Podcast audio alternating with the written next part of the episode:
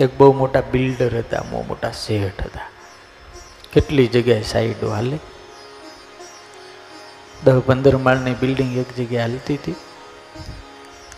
તે શેઠ બપોરિયામાં ઠાકોર જમાડી એમ તો ગાલો ને જરાક સાઈડ ઉપર જોઈ આવું કેવું કામ હાલે. બપોરિયામાં બધા મજૂરો ખાઈ પીને સુઈ ગયેલા અને શેઠ ઉપર ચડ્યા, જોયું ઉપર અગાસીમાં ડેડ ગયા પાંચ દસ માળ હતા. ત્યાંથી આમ નીચે જોયું, એક માણસ કામ કરતો હતો. તગારા સિમેન્ટ કે જે કાંઈ લાવવાનું છે એ લાવતો હતો. એટલે શેઠ ખુશ થઈ ગયા. માણસ કામ સારું કરે. એટલે શેઠને એને બોલાવવો હતો ને એની આડે એને વાત કરવી હતી. એટલે શેઠે ઉપરથી દસ રૂપિયાની નોટ નાખી. કે આ નોટ હાથમાં આવે અને કદાચ આમ ઉપર જોવે. તો આપણે એને અરે ચાર આંખ ભેગી થાય ને વાત થાય. ઓલે આમ જે નોટ હેઠી પડીને જોઈ એટલે લઈ લીધી ને ખિસ્સા મૂકી દીધી. મોજમાં આવી ગયો, વધારે જોરથી કામ કરવા લાગ્યું, પણ ઉપર ન જોયું. શેઠે બીજી પચાસ રૂપિયાની નોટ નાખી. તોય ન જોયું. શેઠે બીજી સો રૂપિયાની નોટ નાખી. કદાચ જોવે.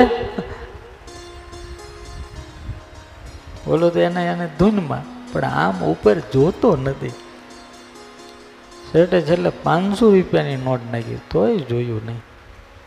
પછી શેઠને એમ થયું કે આમ નહીં મેળવું પડે, એટલે નાનો એવડો કાંકરો લઈને એને વાહમ માર્યો. જ્યાં વાગ્યો ને એટલે તરત જોયું.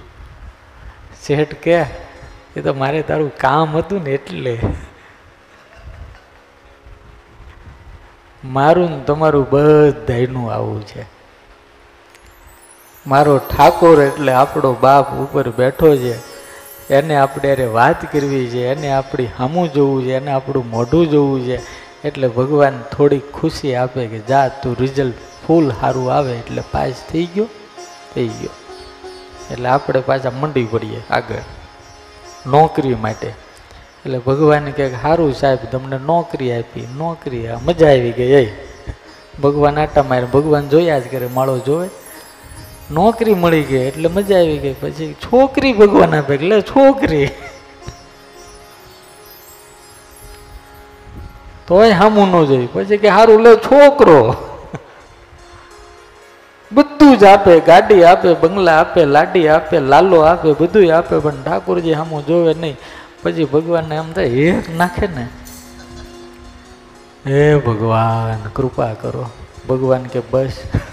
હવે બરોબર હવે કૃપા થાય સીધી સીધી.